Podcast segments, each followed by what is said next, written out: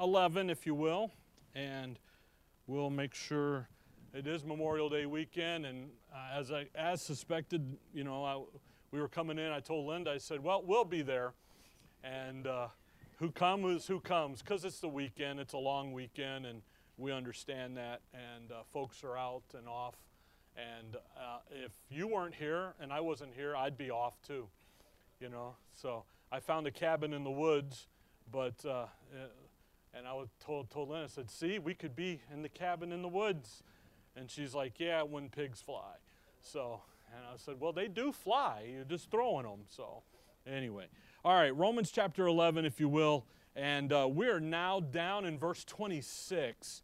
And uh, as customary is, even though folks are missing, we don't stop for holidays, so we just kind of keep studying and uh, they can catch it on YouTube or, or they're in on the live stream or whatever. So, uh, verse 26 And so all Israel shall be saved, as it is written, There shall come out of Zion the deliverer, and shall turn away ungodliness from Jacob. For this is my covenant unto them when I shall take away their sins. As concerning the gospel, they are enemies for your sake, but as touching the election, they are beloved for the Father's sake. For the gifts and calling of God are without repentance. Now, that's as, we're going to get down through that, I hope. Again, we are in this third section in the book of Romans, Romans chapters 9, 10, and 11, the dispensational settings around the nation of Israel. And we just came out of verse 25, and we've come down through that wonderful section, honestly, about the olive tree and Paul using terminology that's very Jewish on purpose. Uh, in, if you look back up at verse 11, I, I, I, it's always fascinating to me. You can ask 10 different preachers about this passage and you'll get 10 different answers. And because everybody's got a little different, but if you look at 11:11, I say then have they, and the they there is Israel, coming out of verse 7, stumbled that they should fall, God forbid, but rather through their fall, salvation has come unto the Gentiles for to provoke them to jealousy. And there's a provoking that's happened. And, and we've studied this through that stumbling. They stumbled at the identity of the Messiah, which that stumble repre- resulted in the crucifixion of Christ. But then they stumbled over the little flock in that early Acts ministry there. And that result in Acts 7, their fall. So Israel, uh, politically, they have fallen back over here under Nebuchadnezzar. Now, spiritually, they are falling. They have fallen, okay? And that's what Paul's dealing with. Verse 12, he says, For uh, now, if the fall of them be the riches of the world, think about that. The, he could never have said the riches of the world under Israel's program. See?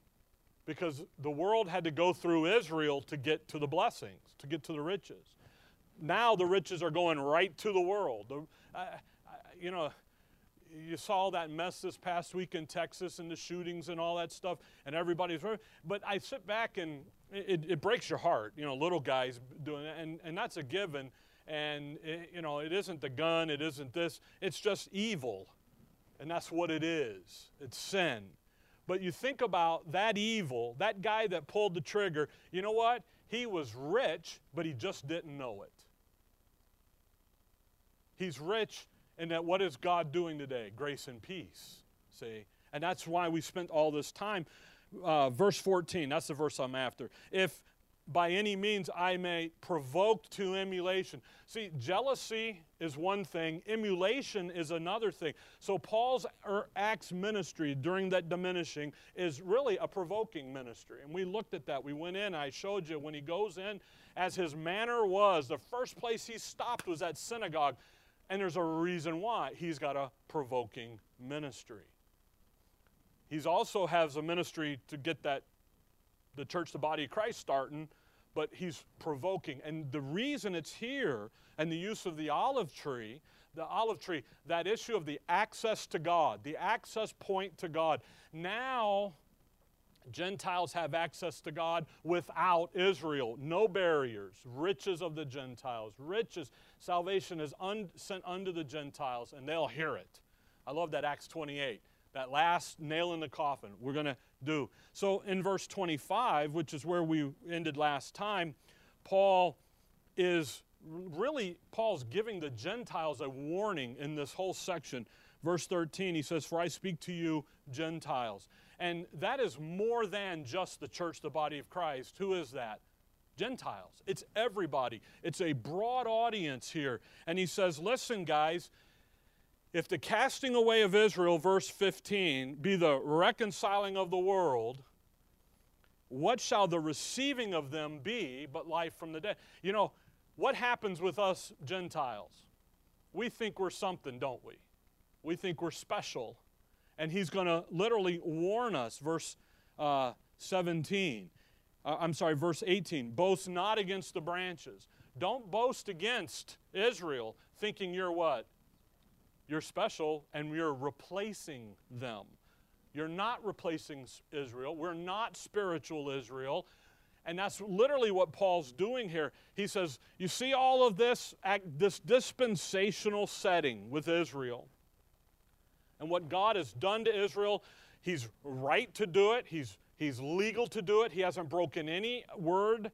He can come over here now and do something new with the Gentiles.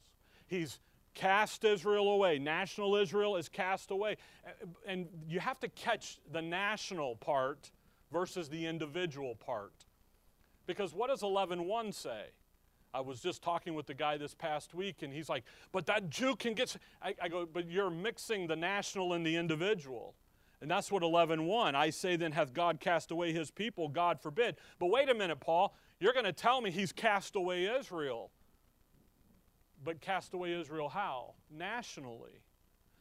Because what does Paul say? For I also am an Israelite of the seed of Abraham of the tribe of Benjamin. God hath not cast away his people, which he foreknew.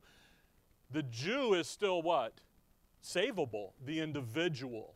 And that's literally, I mean, again, you, all these little nuances, and I sometimes don't think, I think we should have the, every nuance in mind. So, thus, we've been like 10 weeks in chapter 11, you know, because get every, and that's what's happening. So, he uses the olive tree.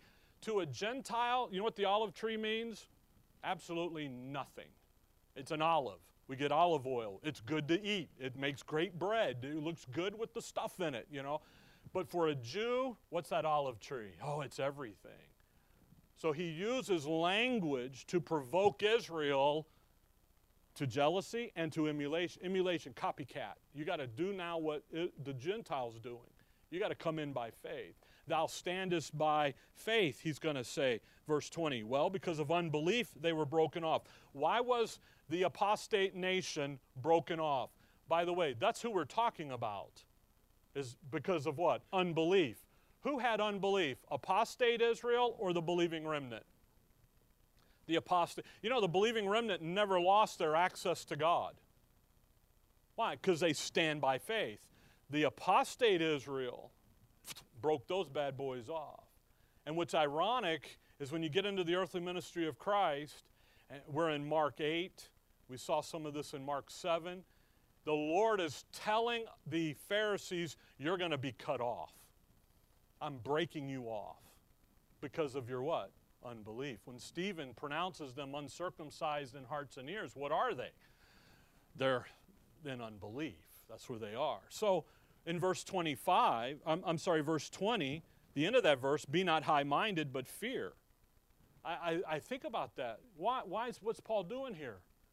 hey, Gentiles, don't think you are something special because you are now the center of God's attention.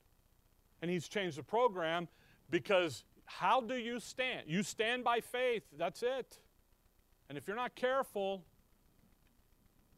what's going to happen?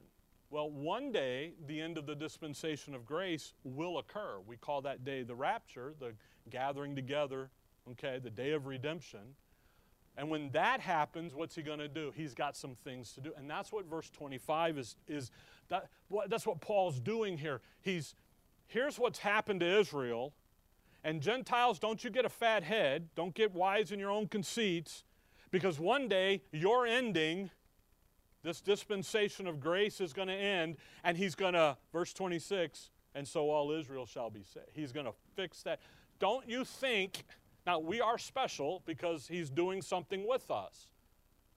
We are savable, there's no barriers, total, complete access. The, the mediator between God and men is the man, Christ Jesus. We, all right, we have total access. But what, what should we never think we are? Israel. And that's the warning, because what is our tendency? Well, our tendency, verse 19, thou wilt say then, thou, the Gentile, is going to say what? Well, they were broken off so he could get us because we can get it done. Well, you can't get it done. So, verse 25, for I would not, brethren, that you should be ignorant of this mystery, lest you should be wise in your own conceits, that blindness in part has happened to Israel until the fullness of the Gentiles be come in. Now, we spent a lot of time last time talking about fullness, bringing the program to a completion versus the times of the Gentiles. The times of the Gentiles starts with Nebuchadnezzar and the Babylon. It's a political reign. It's Leviticus 26, that fifth course of judgment where they're under Gentile dominion. And that thing's going to go all the way out and it concludes at the second coming of the Lord Jesus Christ. And we looked at all that. So the fullness of the Gentiles is immediately what he's doing now. The times is that end of the prophetic program. But what I want you to catch is, again, we, we looked last time, be ignorant of this mystery lest you be wise in your own that what? Blindness. You see there's a mystery blindness happening to israel. And it's but it's a dispensational blindness. In other words israel is blind to, to the fact that they're cast away. They still think they are god's people don't they?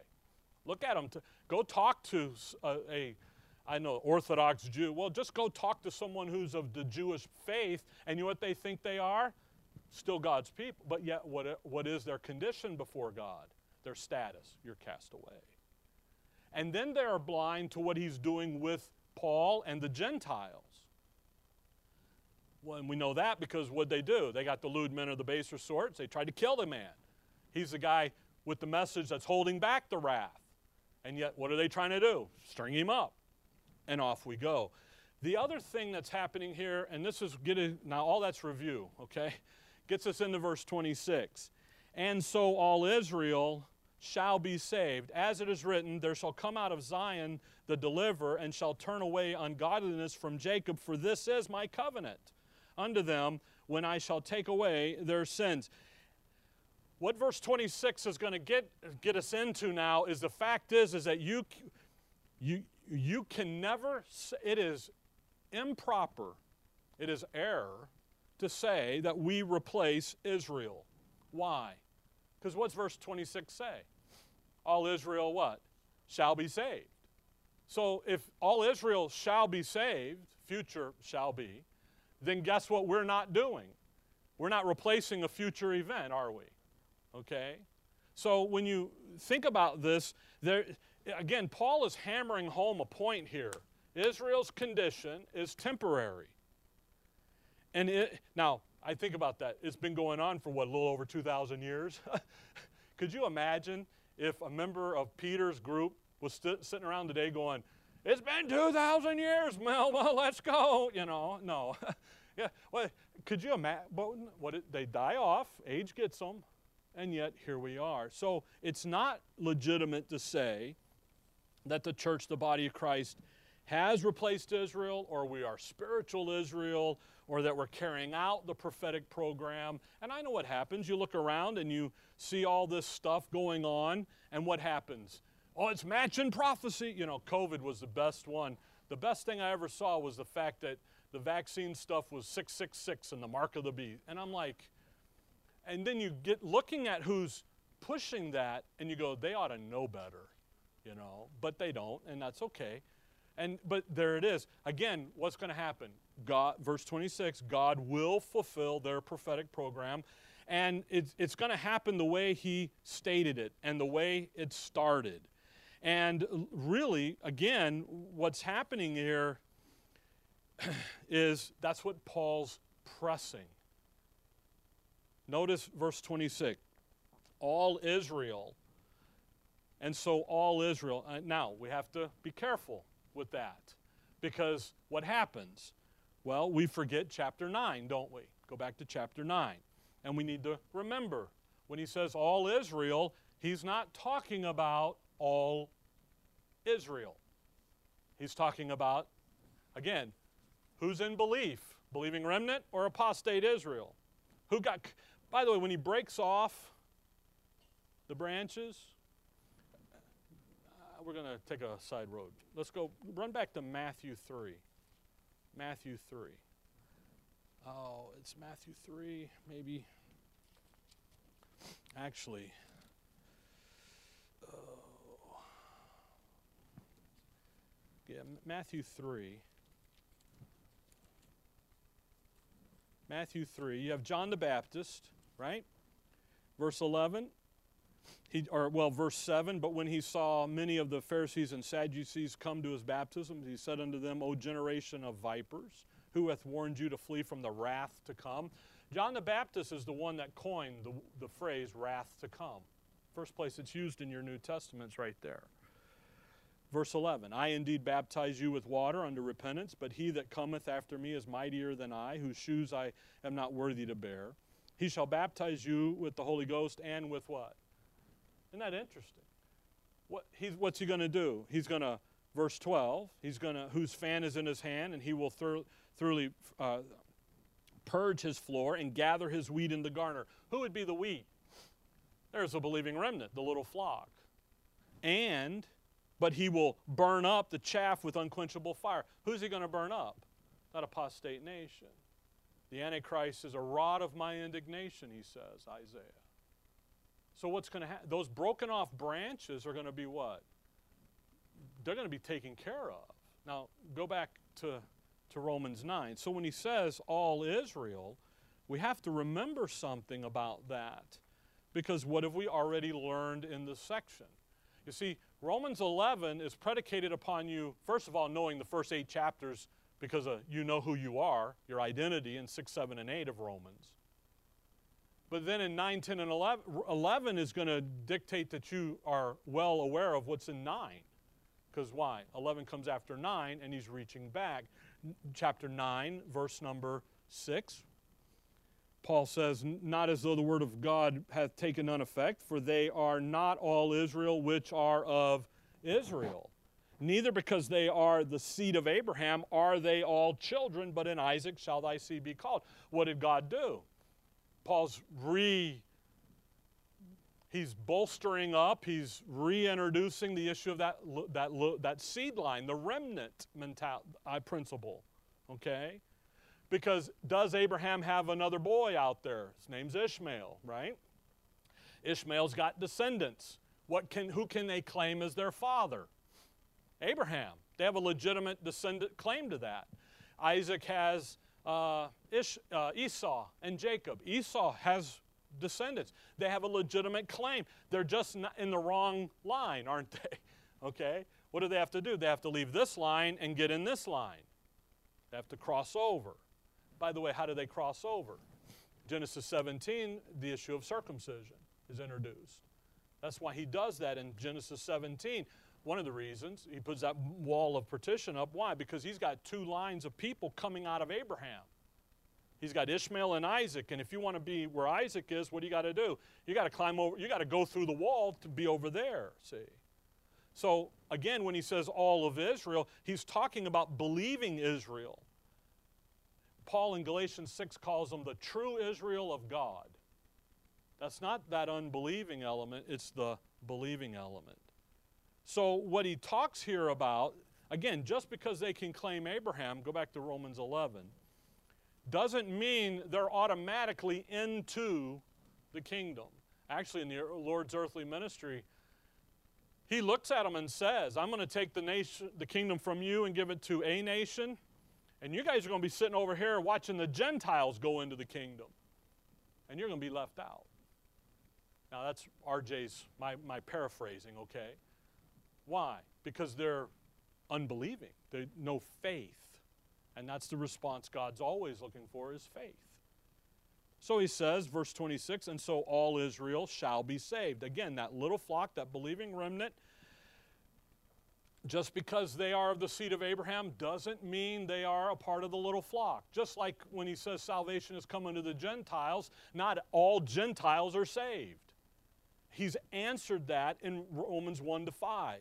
It's, upon, it's unto all, but it's only imputed to them that believe, upon all them that believe. So it's available, but it's limited to just the, those that stand by faith verse 26. As it is written. Uh oh, now Paul's going to pull up the Old Testament. You Gentiles better know your Bible. If you're saying we're replacing Israel and we're doing this and that, you better know. And by the way, Israel, you need to know your Bible. Because what? As it is written, there's a deliverer. There shall come out of Zion the deliverer and shall turn away the ungodliness from Jacob. This is my covenant. So, what's he doing here? This is my covenant. You see, Paul is invoking a relationship issue here. Uh, that's why when we went through the olive tree thing, I told you this is a relationship, it's a place, it's a position. I know what people use it to go back to Abraham and the fatness and eternal life, and you can do that, but that's not what Paul's after. Paul's saying we have a relationship now. Now, in verse 26, I'm sorry, verse 27, for this is my covenant unto them when I shall take away their sins. The relationship between God and Israel is based upon a covenant. Our relationship with God is based upon what? Grace. Those are exclusive of each other. See? They're not we don't have the same relationship. Come over to Ephesians 2. I'll just remind you here. It, people always get upset with me or with Paul. Because Paul introduces in the book of Romans a lot of doctrine, a lot of doctrinal ideas, no detail. You get to the book of Ephesians, and what does he give you? The details. So when he says, This is my covenant, he doesn't go into a long dissertation, but look at Ephesians 2 11 and 12. What does he say there as he's talking about the dispensational Wherefore remember that ye, being in time past Gentiles in the flesh, who are called uncircumcision by that which is called the circumcision in the flesh made by hands, that at that time ye were without Christ, being aliens from the commonwealth of Israel, and strangers from the covenants of promise. That's your condition back there in the Old Testament. I love that, having no hope and without God in the world. But now, in Christ Jesus. You who sometimes were far off are made nigh by the blood. What are we? We're rich now, aren't we? Now we have a that, that covenant relationship that God had with Israel. The cross answered it, took care of it. Now, it doesn't go away. Go back to Romans 11. Who did the covenants belong to? Again, Romans 9 4. It belongs to Israel. It doesn't belong to us. So Israel her prophetic program, the program about her and what's gonna, what God's going to accomplish through her in the land, in, uh, well, in the earth, let's just go broader, okay, is never, has not been rejected. And that draws us to verse 29. I'm in Romans 11, verse 29. For the gifts and calling of God are without repentance. The covenant, the issue of the covenant that he mentions in 26 and 27 links into verse 29 that God has entered into an, a covenant agreement with Israel, and you know what? He ain't changing his mind. He's not going to renege on it. He's not going back on it. He's not saying, hang on a minute, you know, you didn't do the right Sabbath. You know, he's not doing that at all. He's going to honor his word. So we have a, a, a, a, bring into the picture by Paul the Abrahamic covenant and the Davidic covenant. Okay? By the way, there is a Palestinian covenant, the land. The only reason why God had to make, say, make that what we call the Palestinian covenant is because Israel thought they were going to lose the land. You go back and read that back there in Exodus and Deuteronomy. They think they're going to get left out, and God's, you know what God says in the Palestinian? I will put you in the land. He, Davidic covenant. I will put a king on the throne. I will. That is God doing it regardless of the activity of the, of the recipient. The new covenant, I will. Now, Abrahamic covenant carries all of them. But what happened? Israel, because of their unbelief, what does God have to do? I will do this. Okay? He's given His word, so the gifts and calling of God are without repentance. He's not going to renege on it, guys. Gentiles, you think you're you're the cat's meow, you're nothing. You know, I love that Paul over there. Boy, he humbles us really quickly. Look at look around you. Not many mo- noble, not many mighty, not many. Yeah, like, yeah, I guess so. You know, uh, growing up in Chicago there at Shorewood, we would always look around and go, man, why do we attract the weirdos? You know. Because every time you turn around, there's somebody, you know. And I, I, asked Dad that one time, just as a kid. You know, I'm a teenager, and man, everybody's just weird. We're the norm, you know. And he's like, well, look at 1 Corinthians 1. What does Paul say is coming? All the weirdos, you know. I'm like, really? He goes, no, it's, and you're not weird. It's just, you know, when you think about things as a, as a teenager, all adults are weird, you know. But look around. You guys think, no, God is going to accomplish this. Now, the, th- the thing in verse 29 is why doesn't God break the covenant? And the hint, the answer is in verse 28. As concerning the gospel, they are enemies for your sake. Now, think about that. First of all, for us today, for Paul, that unbelieving nation of Israel, what are they? They're troublemakers, they're enemies. They stood, come over to Acts 15. They stood against Paul.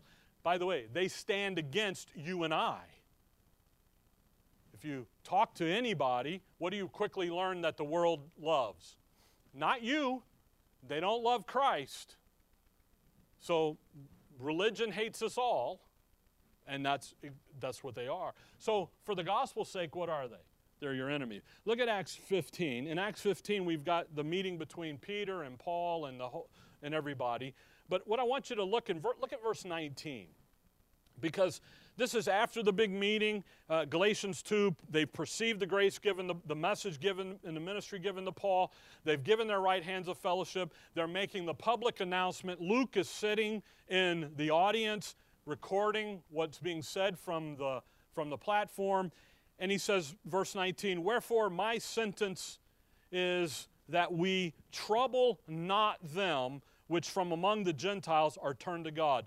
If he has to say, and this is James speaking, by the way, okay, verse uh, 13, after they had held their, James answered, saying, If James has to say, we're not to trouble, then what is the Jew doing? Troubling them. Okay? Keep reading. It's very in, verse 22. Then pleased it the apostles and elders with the whole church. Wow. Peter, the apostles, James, the preacher, the pastor there, the whole church, you know what they do? They're in total agreement about something. Isn't that fantastic? They, there's no qualm here in Acts 15. Now, later, James does some goofy things and later in Acts that kind of make you go, you know, he's, he fell off the wagon. But no, watch. To send chosen men of their own company to Antioch with Paul and Barnabas, namely Judas, surnamed Barsabas, and Silas, chief men among the brethren. And they wrote letters by them after this manner The apostles and elders and brothers send greeting unto the brethren which are of the Gentiles in Antioch and Syria and, and Cilicia, um, I'm sorry, Cilicia, look at that territory Paul's already been through establishing Gentile churches. For as much as we have heard that certain which went out from us have troubled you with words, subverting your souls. See that? What do they do? They've become an enemy, haven't they? The, the, the church at Jerusalem there, that little, that circumcision believing remnant church, you know what they do? They send guys, they send a contingency with letters saying, These guys troubling you ain't from us. We're on board with you. We love you dearly. We're with you. Just remember the poor. Okay, but which they were already doing, by the way. Verse 28 For it seemed good to the Holy Ghost and to us to lay upon you no greater burden than these necessary things. We're not here to cause trouble. But when you go back to Romans 11 28, what are they? They're causing trouble. Something's, why? They're in unbelief. They're not operating where they are. Then he says, 1128, but as touching the election. Now, we've looked at that issue of election all through 9, 10, and 11. Election, again, not to salvate, we're never talking about justification. We're talking about God's elect purpose. Election in Scripture is talking about service and serving. His purpose. He's got a purpose that's His. Okay? According to that, what are they? They are beloved for the Father's sake. You know what's happening with that? By the way, who would the elect be? Believing remnant. Okay? What are they? They're beloved for whose sake? For the fathers, Abraham, Isaac, and Jacob. Why? Because he's got an agreement with them. He's made some promises with them. So, why God doesn't just renege on the promise is because he knows there's that little believing remnant over here, that little flock that are destined to achieve, be the nation bringing forth the fruits thereof, and will be the ones who come along and fulfill out the promise, the covenants that he's given to them. So the elect here, so he then says, and again, I, am going to tell you, I think that's why he says, verse 29 for the gifts and calling of God are without repentance. Why? Because of that elect group, that believing remnant. He made a promise to the fathers. He's true to his word because he's made some promises to Abraham, Isaac, and Jacob. He's made some promises to, the, to David and his family. He's made some promises to the Lord Jesus Christ in his earthly ministry. See, he's made some, so he's going to be what? True to his word. He's not a liar. There he is. Now, go back up to verse 26. So we got 25 minutes to do about three hours worth of study. We're going to do it quick, okay? Because next week I want to finish this section with probably one of, one of the most wonderful doxologies that Paul lays in his epistles as he concludes this third section and then begins to set up the fourth section, 12 to 9, 12 to 16, which is where everybody wants to go. You know, everybody loves 1 to 5. They dabble in 6, 7, and 8, which they ought to be in love with 6, 7, and 8. they skip over 9, 10, and 11, and then they take a big vacation and, and relax in 12 to 16 because that's where the practical. But you know what? You can't do 12 to 16 without 1 to 11. You got to have it. Okay? So, verse 26 And so all Israel shall be saved. Why? As it is written, there shall come out of Zion the deliverer, and shall turn away ungodliness from Jacob, for this is my covenant unto them, when I shall take away their sins. A lot going on there to unpack. First of all, when does he take away their sin? When the deliverer comes out of Zion, see? But wait a minute, they're justified over here. Well, you got to remember what I, that thing in Hebrews, the writer of Hebrews, when I get to heaven and we find out who that is, going to get a big hug out of me.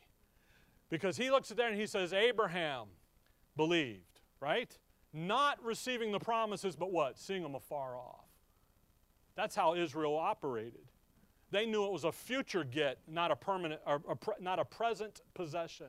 What do we do? Present possession. And I think that's because that's how a Gentile mind works. Because if we don't have it right now, we're a little worried do we get it? Where a Jew doesn't think that way. They, okay? So where do they? So that's in here. But notice something here about the issue of what Paul's going to do. He's going to pull out Isaiah 59 and he's going to quote there to demonstrate the veracity of God keeping His word.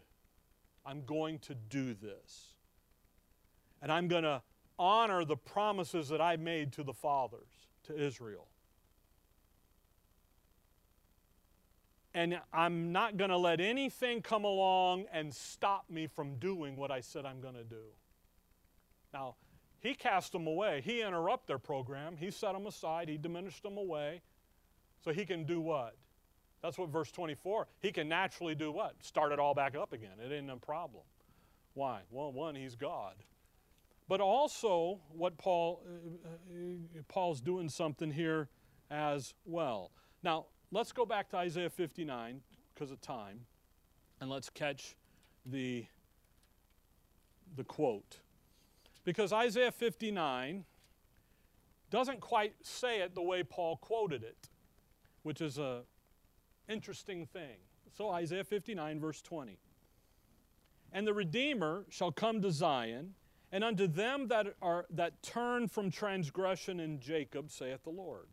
As for me, this is my covenant with them, saith the Lord. My spirit that is upon thee, and my words which I have put in thy mouth shall not depart out of thy mouth, nor out of the mouth of thy seed, nor out of the mouth of thy seed's seed, saith the Lord, from henceforth and for how long? Forever. That's a, that's a long time. But notice carefully here, ver, verse 20. And the who? The Redeemer comes out. You see, the issue in Isaiah 59, because Paul says what? Out of Zion comes who? The deliverer. You see, for the issue in Isaiah is that issue of the transgression in Jacob. They, they, again, now think about Jacob. He's a problem child, isn't he? He's, God calls him a restless one. What does he do? He tricks Esau, he tricks uh, Isaac, he, he goes over there, he wrestles with the angel, He's duking it out with God. He's not, he doesn't calm down until he's on the run down the road. I, probably never calms down. Why? Because there's a transgression in Jacob. Now think about this. In Romans 11, when God interrupts Israel's program, the dispensational setting, how is Israel operating? Are they operating in the spirit of the new covenant, verse 21? Or are they operating in the spirit of Jacob, transgressing, fighting, resisting? The latter. So, what do they need? Isaiah 59. They need a redeemer. But didn't he come? He's already come, hasn't he? The Lord Jesus Christ. Mandate one, office one, redeemer. But now, when Paul quotes it, Paul says what? Deliverer. Because what's next on Israel's program? Not the Redeemer, but who? The Deliverer. You see how he does that? Now, go back to Romans 11, because you, got to catch that. There shall come out of Zion the deliverer, and shall turn away ungodliness from Jacob. This is my covenant unto them when I shall take away their. When are they taking away their sin? When the deliverer comes, the second coming happens. See, the Redeemer has been fulfilled. That office, that mandate has been accomplished. Calvary accomplished that. That's why you'll hear Paul say, according to my, according to my gospel, the Lord was raised, the seed of David was raised again according to. Why, man, Paul, what do you, and that's in Tim, uh, over there to Timothy, why do you say it like that? Why? Because what does Paul's gospel do with Calvary? It puts that last progressive revelation information on board. And he says, that the Messiah of Israel, the one who died, is our Savior, our Redeemer, but He's also Israel's Savior, Israel's Redeemer. That's been done. He ain't going to be visited again. But now, when Israel is to be saved, what's going to happen? The next step, the deliver. Do you follow that? You see how Paul makes that little subtle shift now, again, you read the commentaries, they usually go right over it. They don't catch, well, they catch it, they just don't know how to handle it because they don't believe the Redeemer has, you know, they have their own agenda. But see, the thing is, is what Paul does here is Paul, God will resume Israel's program again. He's, he doesn't replace Israel with the, with the church. You know, that code word, I, Israel means church. No. He doesn't replace it with the, he's going to pick her right up where he interrupted her. Now, again, where did he interrupt her program? Acts 7, what does Stephen see? He sees the glory, the angels ready to come back and pour out wrath. He sees the Lord standing up. That picture of time to come out and judge, be an advocate for the believing remnant. It's time to judge, it's time to get on. Well, what he does that in prophecy as their deliverer. So there's a catch here that's happening. And again, what Paul is getting at is something that he's already mentioned to us. Look back in uh, back to Romans 11. If I didn't tell you that, go back to verse 11 again. Because what Paul is dealing with is Israel's fullness. He dealt with the Gentiles' fullness, the completion of the church, the, uh, the, the dispensation of grace. Okay? By the way, the church, the body of Christ, doesn't end and the, when the DOG ends. We go on for how long? Forever. How, how do you know that? Ephesians 2 7. Ages to come. But the, dispensa- the dispensing of grace and peace comes to a conclusion. Now it's back to wrath and war and anguish and desolation and floods and rumors of wars and all this stuff. And then he comes back and says, eh, time to deliver you and avenge you so that I can be your king and I can be your blesser, the five mandates of the Davidic covenant. Paul picks up and says, Listen, that Redeemer mandate is done. He will never die again. He died once. Now he's going to pick Israel up right where she should have been, which is Acts 7, and it's time for the deliverer to come. So out of Zion is going to come roaring who? Not the Redeemer, he's already roared. Now the what? The deliverer.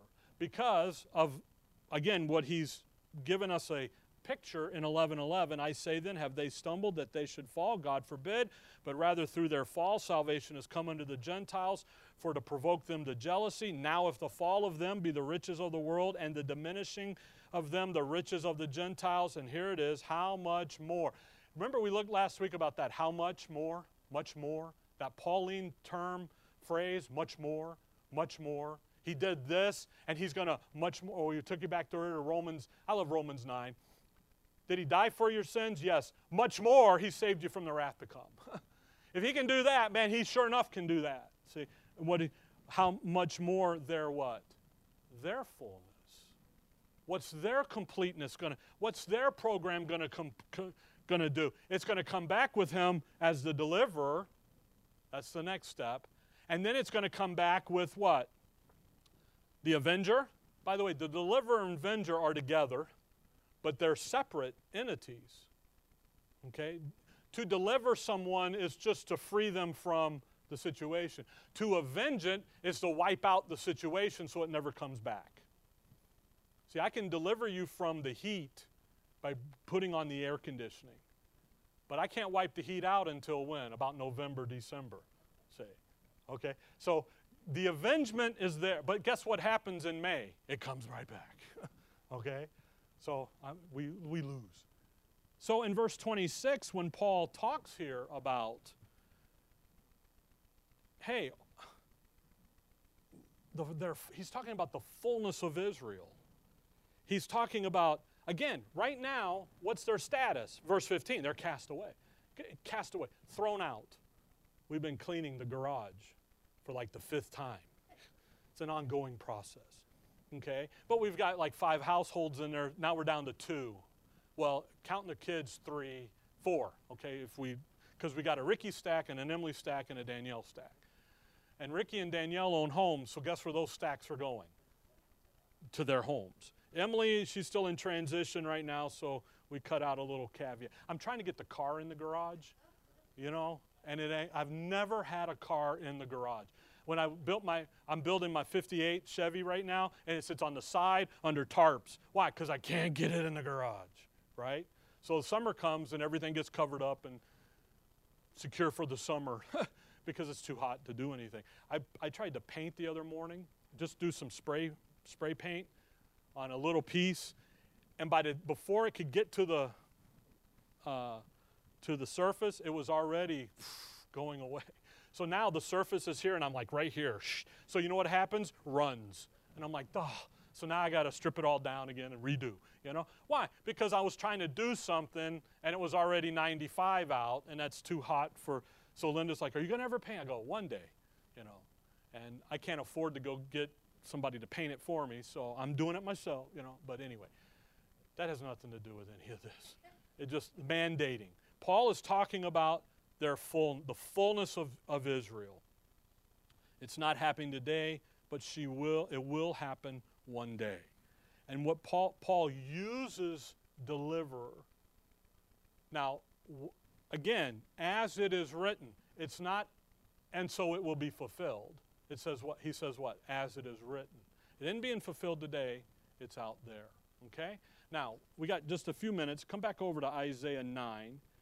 And I, I, I and think, because we're going to pick up now in verse 30 next time and finish out the chapter. Actually, 1130, for as ye in time past have not believed God, yet have now obtained mercy through their unbelief, even so have these also now not believed that through your mercy they also may obtain mercy. Again, that's just the principle of how this works. How's God working? He's not violating any tenets of the faith or any of that. He just says, hey, they didn't believe, I'm doing this. One day you're going to not believe, and I'm going to do this. Okay? By the way, it's his timeline. Okay? Isaiah 9. I was listening to a, a, a brother, and he was talking about how you can use uh, Romans 11 there, verse 21, 20, the if and if you continue and then boom, you'll be cut off. And he was using it as the if then condition, which is not. It's a statement of fact. And he was using it as a mechanism to identifying when we could see the end of the dispensation of grace. So I was really interested, okay? But that is on God's timeline. It's not here. you know, Paul, actually, Paul's told us how he's going to end it, the same way he began it. If you love this appearing, you'll love that appearing too. How was it? Suddenly, quickly, loudly, boom. That's how he's going to end it. Anyway, Isaiah 9, give you a chance to find. And look at verse 6, Isaiah 9 6. Here's the five. Here's Paul uses the deliverer because it's the next mandate of the Davidic covenant. And the covenant, the Davidic covenant, we're not going to go back and look at it. I'll just give you this if you look at uh, uh, Isaiah 9, verse 6, for unto us a child is born, for unto us a son is given. And that's the Merry Christmas, Happy New Year part of that verse, okay? But keep reading. And the government shall be upon his shoulder, and his name shall be called. Now, think about the government. When God talks to Israel about the government, he invokes David and David's family and the family of Jesse and the Okay, so when you go back and you read all of the things about the Davidic covenant, it's got Jesse and it's got David. And then it's got Solomon. So that's who we're talking about. Wonderful. Now there's a comma after wonderful. The new Bibles pull that comma out and make him a wonderful counselor. No, wonderful, comma, counselor, comma, the mighty God, comma, the, the everlasting Father, comma, the Prince of Peace. Those five titles are the five mandates of the Davidic covenant. Wonderful. There's the Redeemer. Okay? There's book one of Psalms. Psalms has five books. Book one of Psalms is Psalms 1 to, chapter 1 to 41. Okay? Then he says, counselor. Now, when you counsel someone, what are you trying to do to them? deliver them from whatever is going on.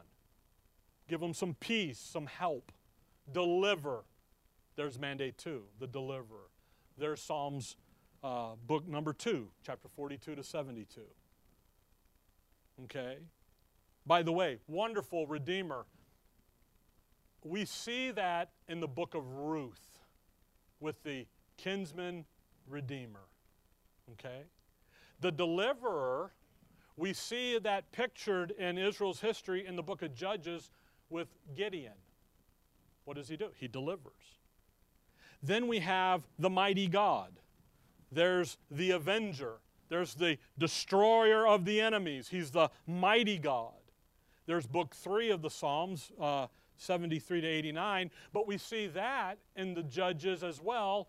But do you remember a guy by the name of Samson? And what did he do? Pushed him down. He avenged the mockery. Ba boom. Then we have the everlasting Father. And th- there's the, the, the, uh, the, the blesser. Okay?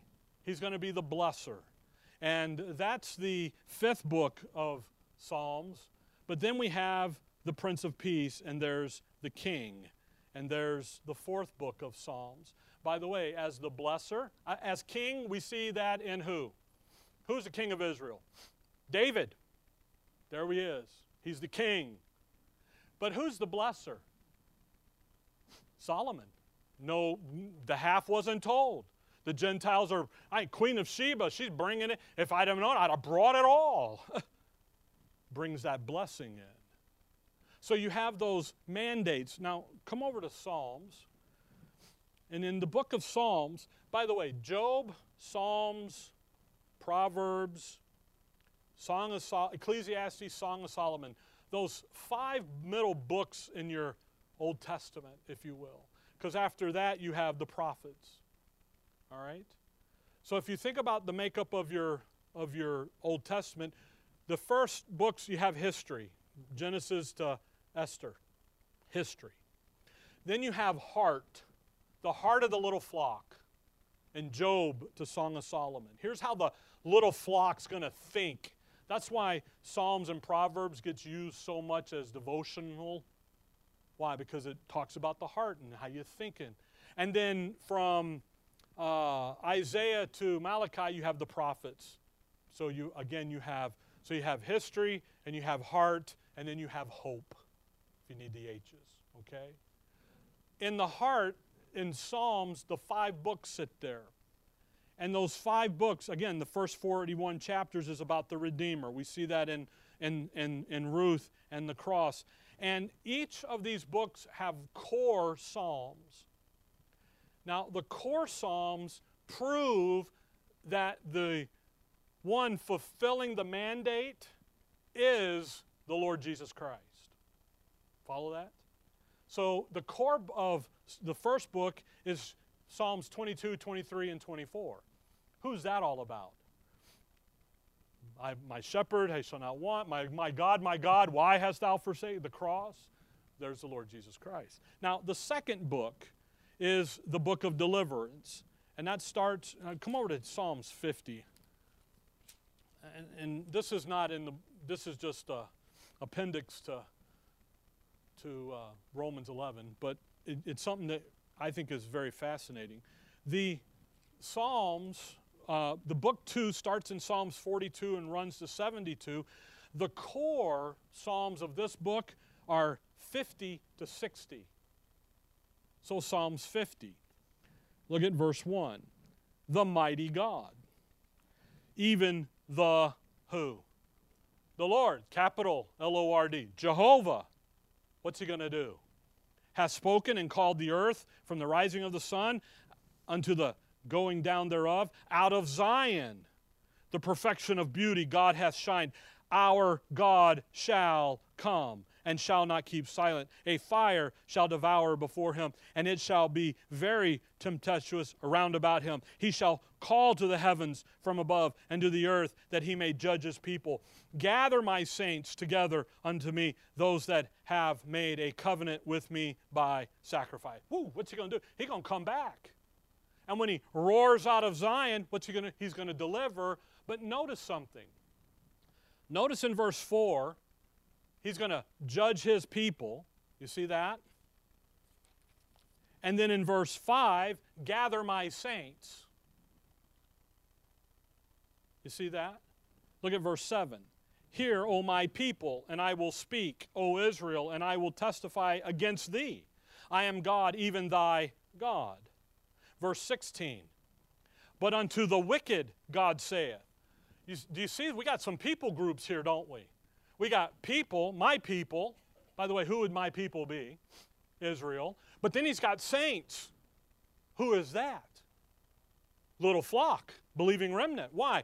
I can't, he came unto his own, and his own received him not. But unto them which did receive him, what did he do? He gave them the power to become the sons of God. So you got apostate Israel, and you got believing remnant.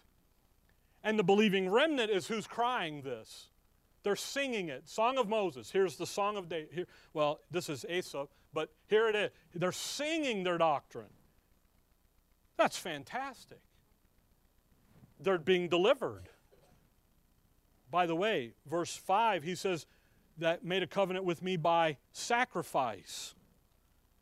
Well, sacrifice of what? Well, look at verse 13. Will I eat the flesh of bulls or drink the blood of goats? The answer is no. Why? The blood of bulls and goats never did anything. They never satisfied anything, right? Offer unto God what? Thanksgiving. And pay the vows unto the Most High. And call upon him in the day of trouble. I will deliver thee, and thou shalt glorify me. Look at verse 23. Whosoever offereth praise, glorify me, glorifieth me. And to him that ordereth his conversation aright will I share, I shall, I'm sorry, I show the salvation of God. Chapter 51. I'm going quicker, quicker now. Verse 15. O Lord, open thou my lips, and my mouth shall show forth thy praise. For thou desirest not sacrifice, else would I give it. Thou desirest not in burnt offerings. The sacrifice of God are a broken spirit, a broken and contrite. See what the sacrifice is? It isn't the animal thing, it's a what? It's a broken and contrite heart and spirit. By the way, that's a heart of belief. Isn't that fantastic? You see, he's looking at them saying, Listen, you know what I'm I, you know what I want? I don't want them stinking sacrifices. That stuff is just grotesque. I want your heart. That's fantastic. That's what the believing that's what Paul's referring to. He's referring there in 11 26 to 29 that, hey, that believing remnant knows what's going on. Because you know what they're waiting for? Just like Peter and James said, he's just visiting the Gentiles. We got to get ready because, man, when he's done, what are we going to? We're going to sing. We're, oh, look at Hebrews 13. Sorry. I didn't mean to just get excited here. This is all exciting. I have goosebumps. I don't know about you guys, but I do. Every day I teach, every time I teach, I get goosebumps. Hebrews 13, Hebrews 13, 15. By him, therefore, let us offer the sacrifice of praise to God continually. That is the fruit of our lips, giving thanks to his name. But to do good and to communicate, forget not, for with such sacrifice God is well pleased. Look at that. What's pleasing? The praise, the, the thanksgiving. Isn't that something? Romans 1, Paul says, you know what the heathen weren't? They weren't thankful. What does he say? He, you can eat anything that's been, what, with thanksgiving. you know, you sit down, Lord, thank you for the food. Boom, boom. You know, maybe that's as quick as you need. Growing up with the raising the, the, the, the twins and the, young, the triplets, it was, thank you, Lord, eat. you know, why? Because kids, but look at what's going on. So when we come into Romans 11, now that's going to set up, by the way, this wonderful doxology at the end of Romans 11 now that Paul's going to lay in, and we'll get into that next time. That little flock understood what was going on, folks, in Paul's day, okay? They're not around today, they're dead. But in Paul's day, they understood it. They got it. They knew that, you know what the next step is? The deliverer, avenger, king, blesser. We're on board. So you guys leave Paul and them alone. Let them do. And let's sit over here and let's get ready. Let's finish up the Hebrew epistles. Let's get our stuff together. Let's get our, our, everything on board. Because, man, when God's done with them, He's coming right back to us. And when He comes back to us, if we're not ready, we're going to be in trouble. And I could just imagine the last dying thoughts of Peter as he dies and says, Lord, I thought you were coming. You know, why? Because he did. That's how they operate. They understood what was going on. They're anticipating the, and so is Paul. Now he's Saul of Tarsus sat at the feet of Gamaliel. He knew what the five mandates were. He knows that law. He doesn't understand the spiritual as Saul of Tarsus. He does now, though, doesn't he? Says, hey, they're ready. Okay? All right, time to quit. Dear Heavenly Father, we thank you for the morning, Lord. We thank you for your word. And above all, Lord, we thank you for the insight, for the look into your wonderfulness, your gracious grace, your mercy, your long suffering, your forbearance. And Lord, I just pray that in the end of the day, we would be thankful for it. In your name we pray. Amen. All right, we'll see.